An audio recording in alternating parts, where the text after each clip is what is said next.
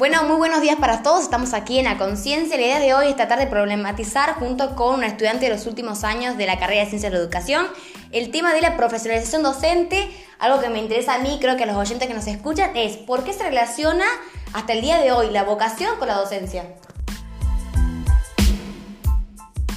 Bueno, muchas gracias por la invitación. Eh, respecto a esto que me planteas de la vocación docente, Creo que muchas veces la pensamos, lo relacionamos con esto del deseo y del placer a la docencia y son aspectos que son muy importantes pero no imprescindibles.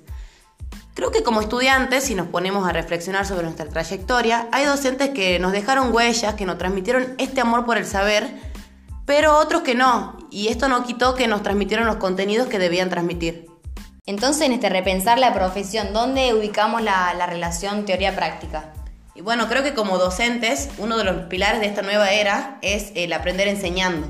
Que si no nos planteamos desde esta perspectiva, estamos fallando porque justamente en esta relación teoría-práctica es donde construimos nuestro conocimiento. Es una construcción permanente con otros, como plantea Andrea Liot.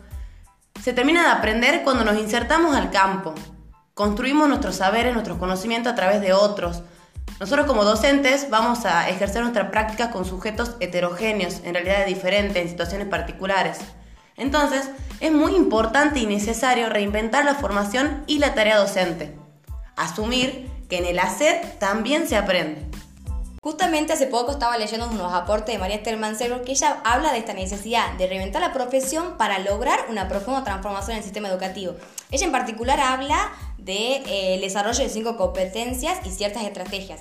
Pero también me parece muy importante eh, el apoyo, eh, por, ejemplo, por parte del Estado.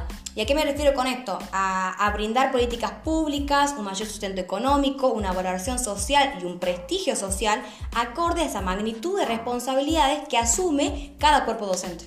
Justamente hablando de este prestigio social, el otro día estaba pensando que no es lo mismo pensar en la docencia como profesión, comparándola con el abogado. O sea, dentro del imaginario social hay un prestigio totalmente distinto.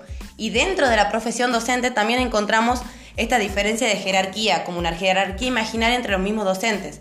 No es lo mismo hablar de un docente de nivel primario o inicial que un, docente de nivel universitario.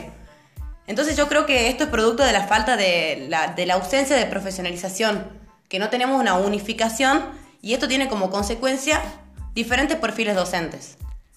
Entonces estamos frente a una identidad docente que, está profundamente fragmentada. Claro, y justamente está atravesada por un deterioro estructural de las condiciones laborales y que se combina con unos rasgos de, por ejemplo, de la vocación o del oficio, como plantea Tardif, que hoy siguen vigentes en el imaginario social.